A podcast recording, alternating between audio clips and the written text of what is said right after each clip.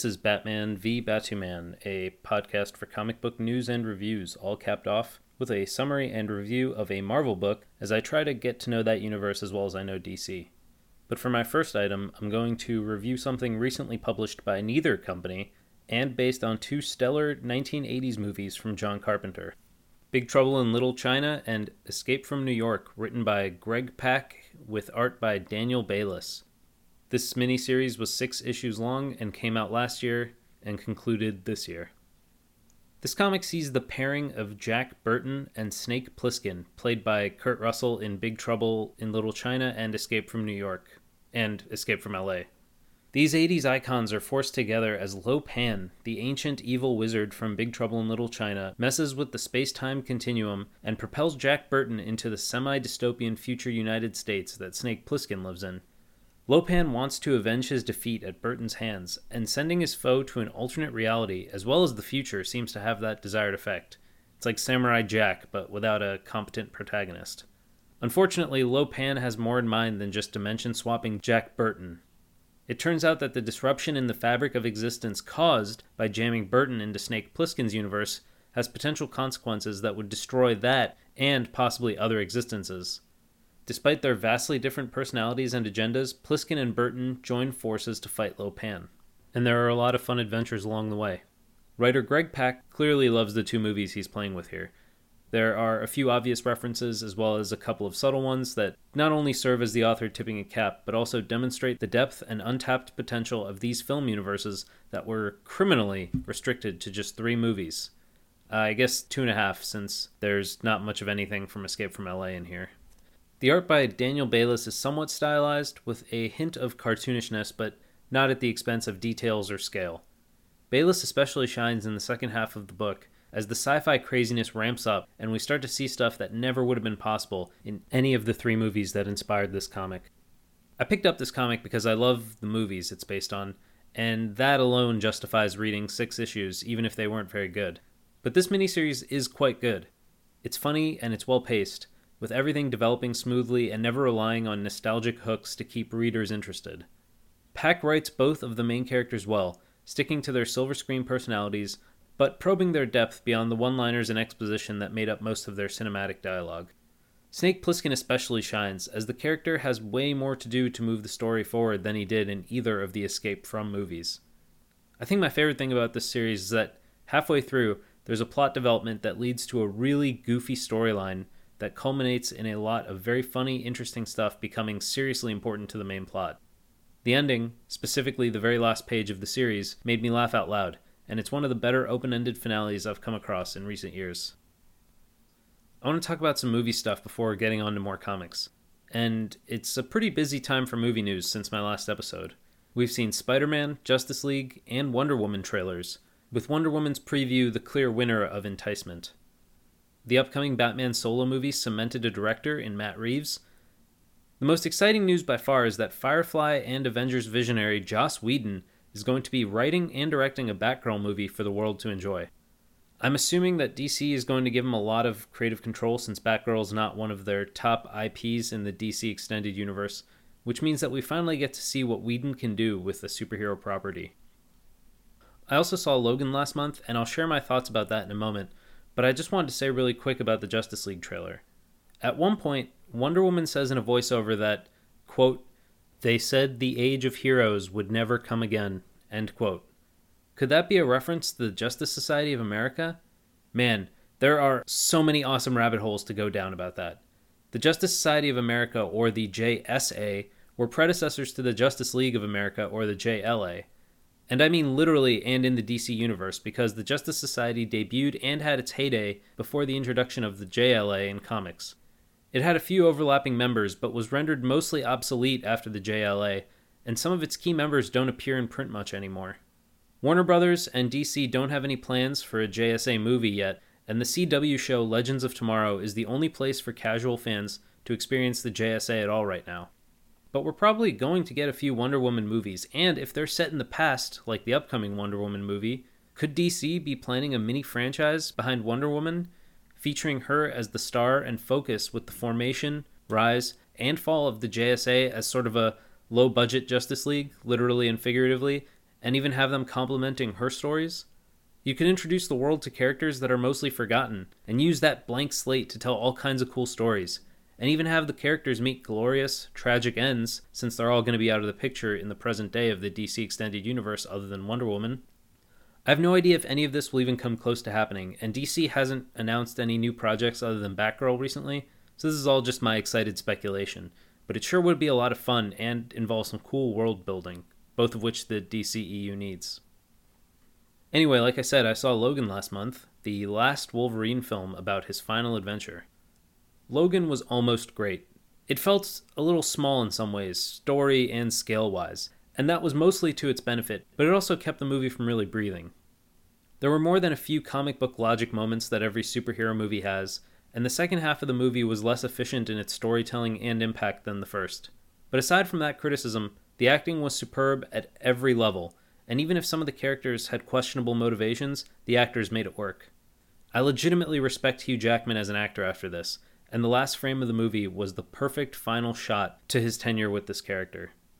I think the rave reviews and hype I experienced going in might have inflated my expectations, not for the quality of the film necessarily, but for the experience overall. It felt more like an indie thriller than a superhero movie. If any of you have seen Jeff Nichols' film Midnight Special that came out last year, with Michael Shannon as a dad trying to escape the government with his possibly superpowered son, I think you'd agree with me that Logan felt very similar both in style and plot elements to that film. I'm not saying that in a bad way. They were both very good and they both went in very different directions for their third acts. But I guess I'm trying to say that I expected something more unique and pioneering, if not groundbreaking. Logan was pretty damn good, but it won't end up being a landmark superhero movie. I just picked up the 8th and ninth issues of Frank Miller's Dark Knight 3 The Master Race. Miller is co writing Dark Knight 3 with Brian Azzarello, and it's illustrated by Andy Kubert after Miller wrote and drew the first two books The Dark Knight Returns and Dark Knight 2 The Dark Knight Strikes Again. The reason Miller is only co writing the latest and probably not last entry in the Dark Knight saga is due to the poor reception of The Dark Knight 2 The Dark Knight Strikes Again over its three issues in 2001 and 2002. Published a decade and a half after the critically acclaimed slash game changing slash easily top 5 Batman book of all time, The Dark Knight Returns, The Dark Knight Strikes Again is certainly short of great. Parts of it are actually bad, and Miller's experimental mix of digital and over the top yet undetailed sketch style didn't help. The book looked and read like it had been rushed to meet deadlines by a creator who was forcing his work. It took another decade and a half for DC to commission a third entry and gamble on a trilogy. They approached Miller with conditions, namely that Miller step down as sole artist and writer. But is Dark Knight 2 actually as bad as people say? I just reread it for the first time, and while I'm still not converted, I found a lot more to enjoy the second time around. Maybe it's because I was reading it without the boyish optimism of a virgin reader hoping for another classic like The Dark Knight Returns. That sounds like a left handed compliment, but considering how the cruel world of Frank Miller's Dark Knight is devoid of optimism, maybe cynicism is the right mindset to approach this book. I'm not going to review Dark Knight 2, and I'm not going to spoil anything story wise, but I would like to offer a few defenses and compliments for The Dark Knight Strikes Again. For those of you who've already read it, maybe I'll convince you to try it again. Otherwise, I hope this discussion nudges you to consider taking a chance on an okay sequel with some big ideas. To begin, let's explore the real world context that affected this book and I'm referring to something that we are all familiar with because we promised that we would never forget. The terrorist attacks of September 11th had a huge impact on our country and the world, and they also had a huge impact on Frank Miller, who wrote the first issue of Dark Knight 2 before 9 11. Miller, already more curmudgeonly than the average comic book writer, went slightly off the deep end after 9 11. He changed his plans for the second and third issues, and it continued to affect him beyond this book. A decade after 9 11, Miller asked DC to publish a story he wrote about Batman going to the Middle East to kill terrorists. When DC declined, Miller changed the main character but kept the project's name. Holy Terror came out in 2011 and was even more poorly received than Dark Knight 2 The Dark Knight Strikes Again. But what we're talking about right now is how 9 11 pushed Miller to make changes to his Dark Knight 2 plans. Not that the first issue was perfect, but the final product is a disjointed book that tried to do too much from a creator who was exhausted and under pressure from his publisher and himself.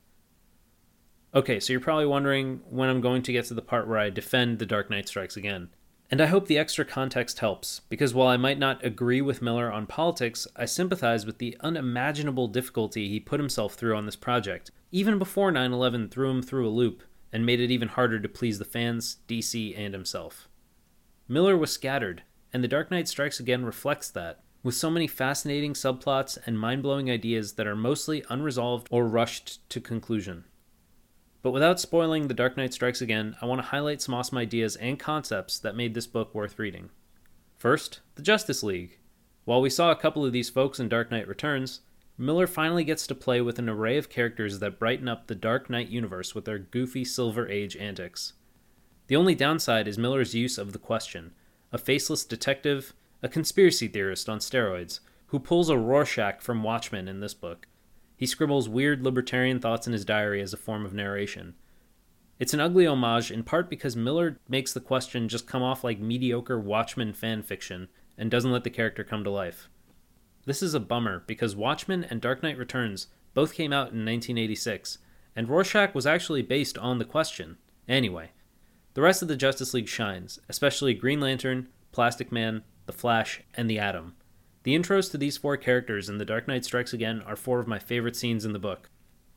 The second cool thing about Dark Knight 2 is a cool subplot involving a lab experimenting on orphan toddlers to mutate them. The kids, with wires in their heads and deformities, are some of the most striking pieces of imagery in the whole book, but they barely end up being in two pages of the book, and Miller doesn't do anything interesting with them before or after that scene. Next, let's talk politics. While most of Miller's politics haven't aged well, some of it is weirdly prophetic. The expressions fake news and alternative facts belong to the present day, but Miller explores these themes within a restrictive, authoritarian American government. The icing on his Nostradamus cake is the Secretary of State, who used to run Exxon and is named Buzz. Pretty close for a 16 year old book. And while he overuses the Dark Knight Returns talking head slash news interview gimmick in this book, some of Miller's funniest writing comes from those scenes. Moving away from ideas for a moment, I applaud the scale of Dark Knight 2, even though Miller didn't make the best use of it. The Dark Knight Returns was a Gotham story, and The Dark Knight Strikes Again is a United States story. It takes place across the cities of the DC universe and the nation's capital, with events on a national scale. Also, DC has always had strong sci fi elements, and Miller uses this book to introduce them into his Dark Knight universe. The villains are more of a mixed bag. Miller has a dumb Joker subplot build up over the first two issues, then ignores it completely until the final few pages of the third issue. Oddly enough, it's the Superman villains that shine here, despite their aesthetically unpleasant and continuity breaking appearances. And finally, I want to highlight Miller's use of Kandor. Not candor like honesty, but Kandor with a K, the Kryptonian city that was shrunk and placed in a big jar by Superman villain Brainiac before Krypton imploded. The bottled city comes up a few times and is yet another of Miller's undercooked but pretty good ideas scattered throughout this book. Even Miller felt that way because Kandor becomes a major focus in Dark Knight 3 The Master Race. Anyway, I hope some of what you just heard makes you curious to read or reread The Dark Knight Strikes Again. It's not essential unless you're a completionist, but it's not as bad as people say it is. And most of my criticisms are that it's underdeveloped, not unsalvageable. With one issue left to go in The Dark Knight 3 The Master Race, I'll have a nice long review of that in my next episode, and hopefully Miller and Azzarello will find a smoother way to conclude the soon to be Dark Knight trilogy. Alright, well, with this, my 18th episode, I've read 18 Marvel books. I'm definitely not an expert yet, but I think I know enough of the characters and major events to no longer honestly call my summary and review of a Marvel book an uninformed Marvel review. So, with the qualifier that I'm still pretty much a neophyte outside of 18 books and some movies, here's the next item off my Marvel list. For this episode, I read X Men Curse of the Mutants by Victor Gischler with art by Paco Medina. This book is six issues long and came out in 2011. Curse of the Mutants takes place in San Francisco, where the X Men appear to be headquartered at this point in their history. The story begins in Union Square, where dozens of people are enjoying a sunny day, including the X Men Jubilee. A huge dude in a leather bodysuit, literally head to toe bodysuit, gets up, walks into the middle of Union Square, opens his suit, and explodes, killing some, injuring others, and concussing Jubilee, who's also covered in the terrorists' blood. This sounds like the kind of book Frank Miller might be into. Jubilee gets evacuated to the X Men base on an island just off the coast of San Francisco called Utopia. It's basically like if the X Men retrofitted Alcatraz. Professor X doesn't seem to be around, and Cyclops is running the show, trying to figure out who was behind the bombing while Jubilee gets taken care of. She tells the mutant doctors that the guy who blew himself up didn't have a bomb, but his whole body blew up when sunlight touched his flesh. The curious case gets curiouser as an enormous man bat creature emerges near Fisherman's Wharf and starts eating everyone around him. Meanwhile, Jubilee's doctors discover the blood that she was covered in from the exploding bomber contained a virus. A unique, specifically manufactured virus that is slowly transforming Jubilee into something unclear but pretty clearly sinister. No one has said the V word yet, but it's safe to say that something vampiric is going on. Other people who were infected by the exploding blood start feeling a weird desire to congregate in a park. Jubilee's mutant DNA is slowing down her infection, but all of the other sick folk meet in the park along with the man bat and a couple of other vampires. The vampires' plan is set in motion as they start biting and enslaving the hypnotized crowd. The X Men start scouting San Francisco for more signs of whoever bombed the city. Wolverine and Angel lead these efforts as Angel gets a bird eye view and Wolverine has a super sense of smell. They stumble into a street gang that turns out to be a group of vampiric familiars. Their leader goes one on one with Wolverine and gloats about the Lord of Vampires coming to San Francisco to start changing the world. Wolverine says a grumpy one liner and slices her head off, but doesn't feel victorious as the X Men discover a large blood bank of human victims strung upside down and drained of their fluids to feed a vampire army. Back on Utopia Island, the mutant doctors are researching ways to cure Jubilee and find out that the virus is causing her to crave blood the same way a pregnant woman might crave a specific food.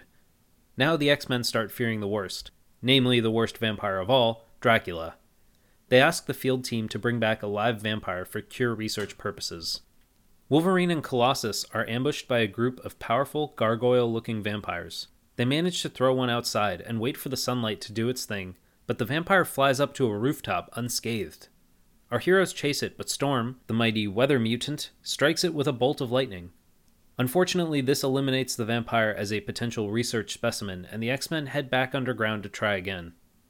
Half a dozen gargoyle vampires swoop down, and the X Men are about to be overwhelmed when the most powerful vampire hating mutant of all slices and dices his way to their rescue. It's none other than Blade, finally making his debut on this podcast. It appears that he and Logan know each other and they expositionally catch up. Blade explains that the vampires have been developing light bending technology that allows them to be in direct sunlight. More importantly, he tells the X Men that Dracula can't be responsible for the attacks on San Francisco because Dracula is dead and Blade killed him. Time is starting to become an issue for Jubilee, and the vampire virus is really messing with her now. She feels a weird urge to leave Utopia and even has an insatiable hunger, never a good sign. And it turns out that she's infinitely more important to the vampires than the other infected bombing victims who've been turned into vampiric familiars. Lord Zarius, son of Dracula and leader of the vampire clans, has united the world's vampire families for the first time and has his sights set on San Francisco. He knows about the X Men and wants Jubilee to help him turn the other X Men into vampires, which would make his army unstoppable. Jubilee does her part, knocking out her doctors and escaping Utopia.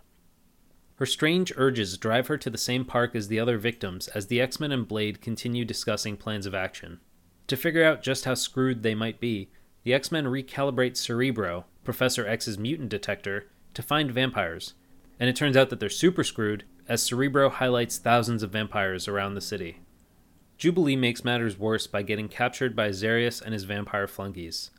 The X Men discover her absence and start getting into desperate measures.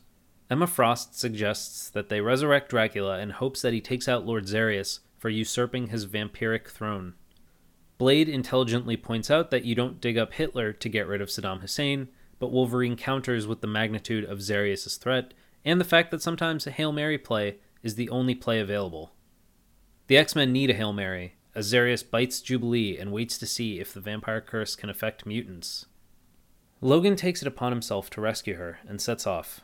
The rest of the X Men go about resurrecting Dracula, which entails putting his head back on his body, then removing a stake from his heart.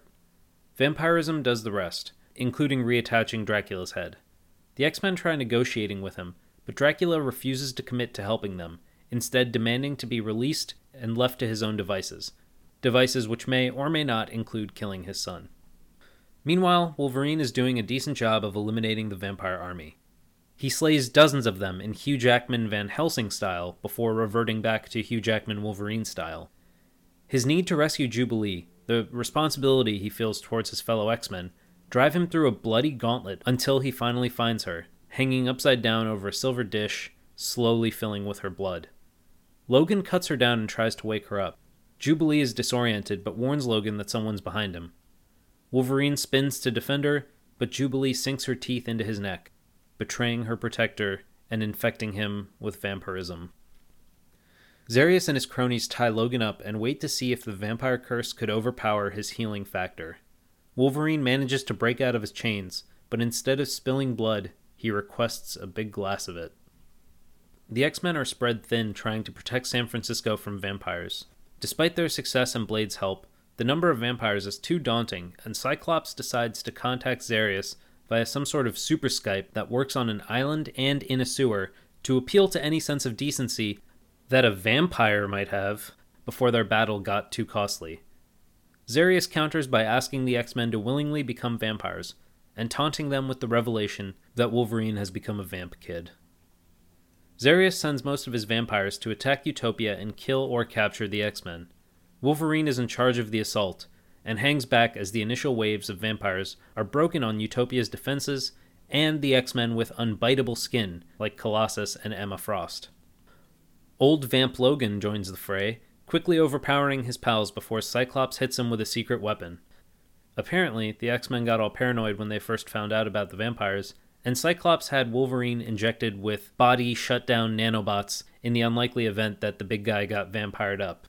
The nanobots eat away at the vampire genes, and the Logan we all know and love is back. The X Men, minus a still vampiric Jubilee, turn the tide and decimate Xarius' vampire army. Reeling from the defeat, Xarius is trying to come up with a plan B when his dad shows up to restore himself as the rightful king of vampires. Xarius' lieutenants, having lost faith in their boss, are okay with the reversion of hierarchy. Dracula and Xarius fight one on one for the leadership of their people as the X Men crash the party and seek out both vampires. Jubilee looks on in horror as Xarius is decapitated, but her X Men friends and Blade arrive just as Dracula notices her. Dracula tells Cyclops that he fulfilled their bargain by slaying Xarius, and he is happy to part ways, leaving San Francisco and the mutants alone for the time being. Blade is appalled to see the mutants being okay with this and attacks Dracula.